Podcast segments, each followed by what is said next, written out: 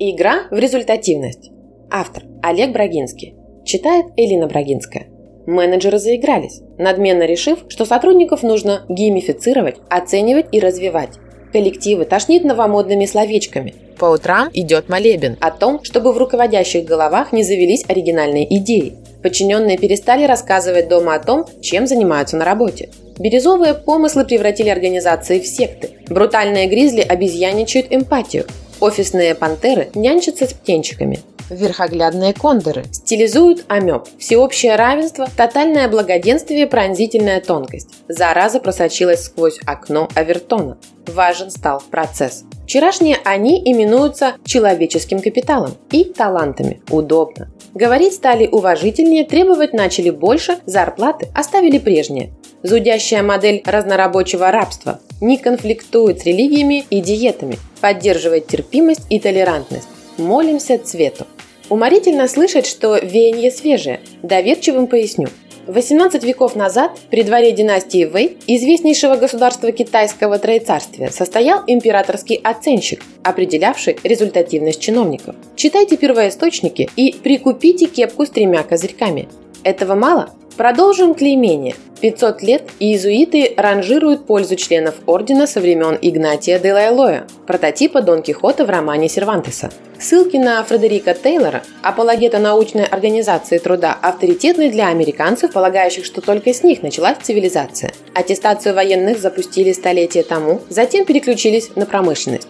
Середину прошлого века ознаменовала лавина программно-целевого управления, метод критичных событий, рейтинговые шкалы поведенческих установок. Ориентация на результат расцвела 50 лет назад вместе с обратной связью.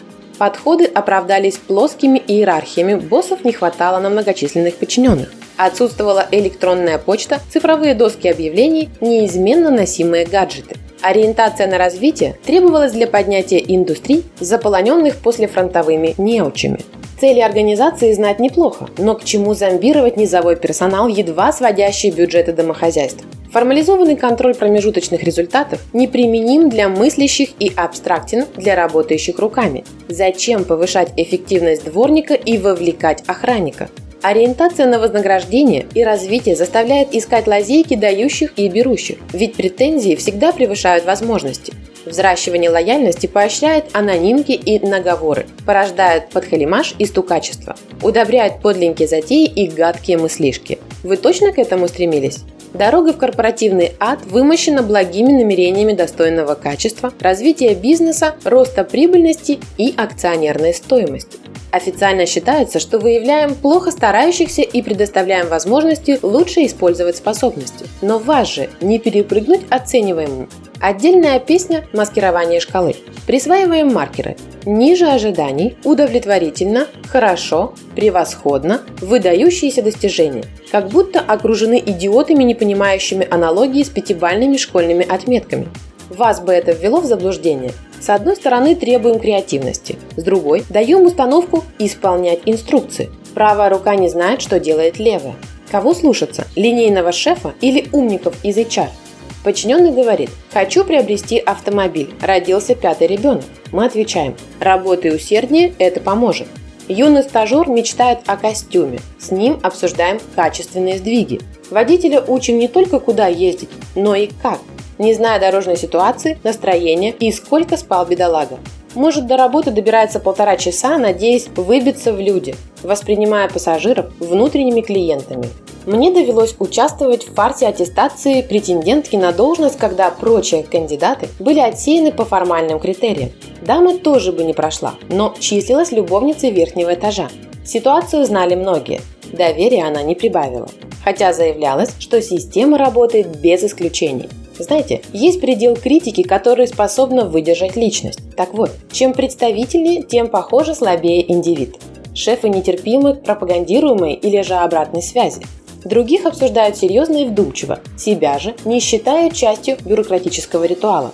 Акцент на командной работе выгоден отстающим. Лидеров демотивирует вытягивать слабаков на собственных шеях. Выставление баллов упрочняет властные отношения и закрепляет зависимость нижестоящих. Боссы играют в кухонных психологов, травмируя трудяжек, стоящих за прилавком в холод и жару. Равные возможности – миф безэмоциональных космонавтов. уверенных, что рабы обитают в офисном подвале. Угрозы и мат неотличимы от кнута и полицейских дубинок. Похвалой не накормишь семью, живущую в однушке за МКАДом. Наставничество, коучинг и поддержка – формы изощренного издевательства. Чем дольше тренируем персонал, тем неожиданнее результаты. Вознаграждаемые лучше уходят на повышение конкурентам, обычные занимают средний стол, отстающие валят домой. Нет ничего ужаснее, безнадежнее и трагичнее, чем наблюдать ношение воды в решете. Но так упоительна забава. Инерция – результат амбиций тормозов. Достижение – труп, оставивший после себя тенденцию. Безумие делать одно и то же, ожидая улучшения итога. Иногда лидерство – это здравомыслие остановить городящих чушь. Важно не быть занятыми, а создавать пользу, ведь ничто притворное не может длиться вечно.